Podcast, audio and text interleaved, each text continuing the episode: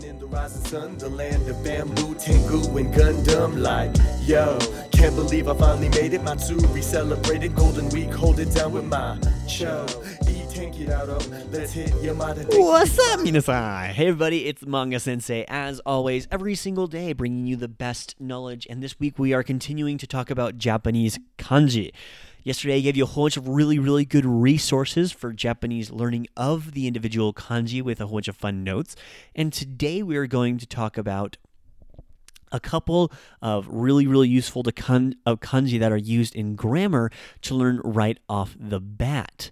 The first one that I recommend learning, particularly for younger learners in this wonderful language, is the kanji mai or the kanji goto. Read in both ways, this kanji means every. It is used in, for example, mainichi, and it is a suff. It is a prefix. I'm sorry, and one of the few prefixes in Japanese. This prefix basically means every, and I've done two episodes on this particular kanji because it's so useful, and I recommend that everybody check it out. You can find everything that I talk about on discovernihongo.com or manga-sensei.com for a lot of show notes and information on there. Also, please give us a review. Didn't mention that before. Five stars and a review. Thank you, please, please, please, please. Yoroshiku onegaishimasu. Another really, really great one is me. Me is a counter kanji of many different counter kanji. Now, what are counters?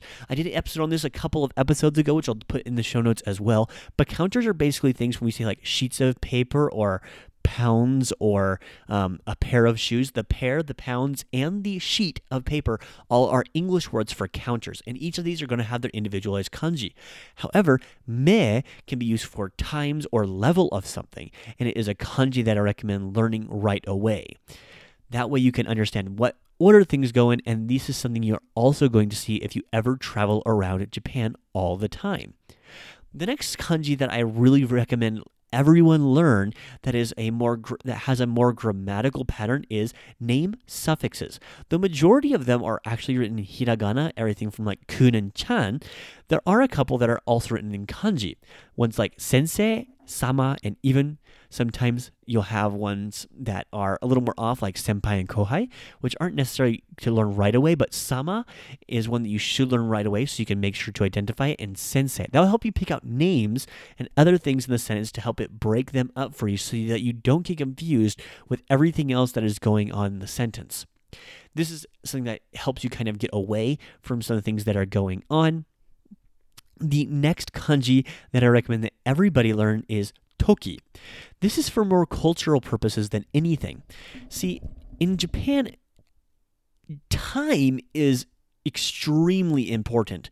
And Toki has a lot of different uses, but simply being able to identify the symbol that means time will help you identify when something happens because you can learn your numbers, um, which is the next set of things I recommend. I recommend learning is your days of the week and the times, the numbers. So learning 1, 2, 3, 4, 5, 6, 7, 8, 9, 10, this over 100, so over 1,000 and 10,000 are great if you ever have to handle money and handling the days of the week. But by learning these, 25 kanji, which you can probably do in an afternoon if you just sat down and looked at them and wrote them on a whiteboard.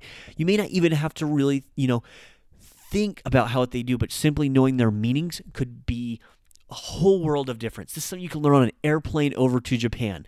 I'll put a link as well as all of those individualized kanji in the show notes so that you can go over those kanji and have them in your head. You can also check them out on any of the resources that I mentioned in the earlier podcast if you would like to check that out as well. With that, though, I will have to sign off. Make sure to check this and many of our other episodes out on our websites, and I will catch you later. But remember, after 10,000 mistakes, you become fluent. So, let's make mistakes. Until then, Johnny. Johnny. get to work I